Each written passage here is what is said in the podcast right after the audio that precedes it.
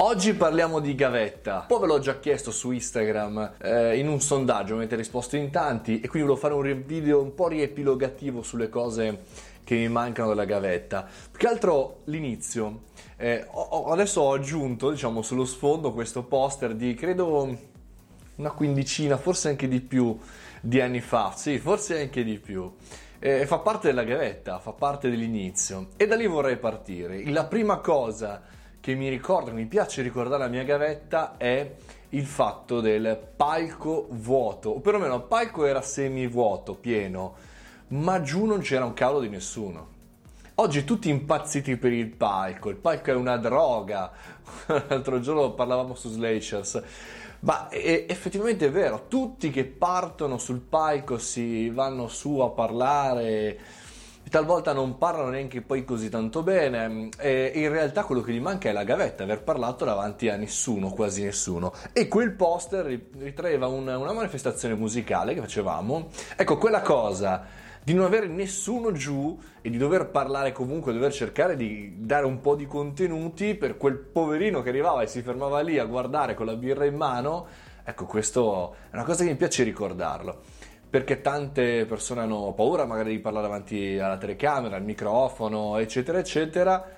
Ecco, quella gavetta lì mi ha insegnato che comunque vada sarà un successo. Il numero due sono le porte in faccia, ma anche le porte aperte in faccia. Il primo lavoro che ho fatto nella mia vita è stato fatto per una carrozzeria, o meglio, il primo lavoro un, un po' serio, di, serio, insomma Andai col motorino perché ancora non avevo la patente in questa carrozzeria. Ci voleva un, credo una buona mezz'oretta, forse anche 40 minuti con il motorino.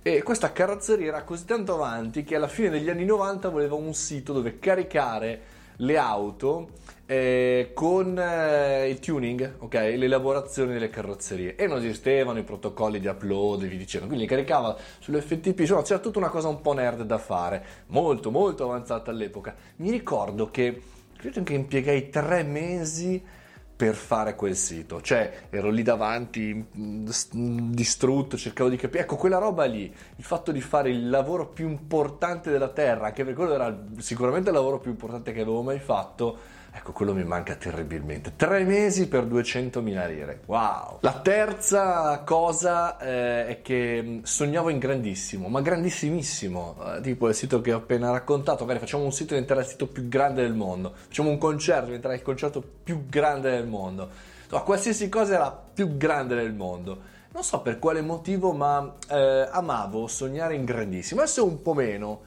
O meglio, mi piace sognare in grande, ma ho già dei punti, forse sono le porte che ho preso in faccia che mi hanno un po' limitato in alcune cose.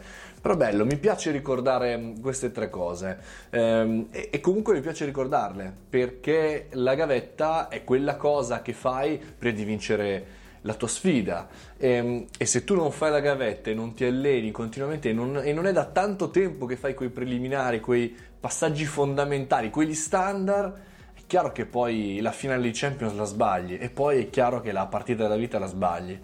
Quindi non vedo l'ora di ascoltare, scrivetemi nei commenti o commentate questo video su Instagram con la vostra gavetta, con la cosa che vi piace ricordare di più della vostra gavetta. Aspetto, vi rispondo uno per uno.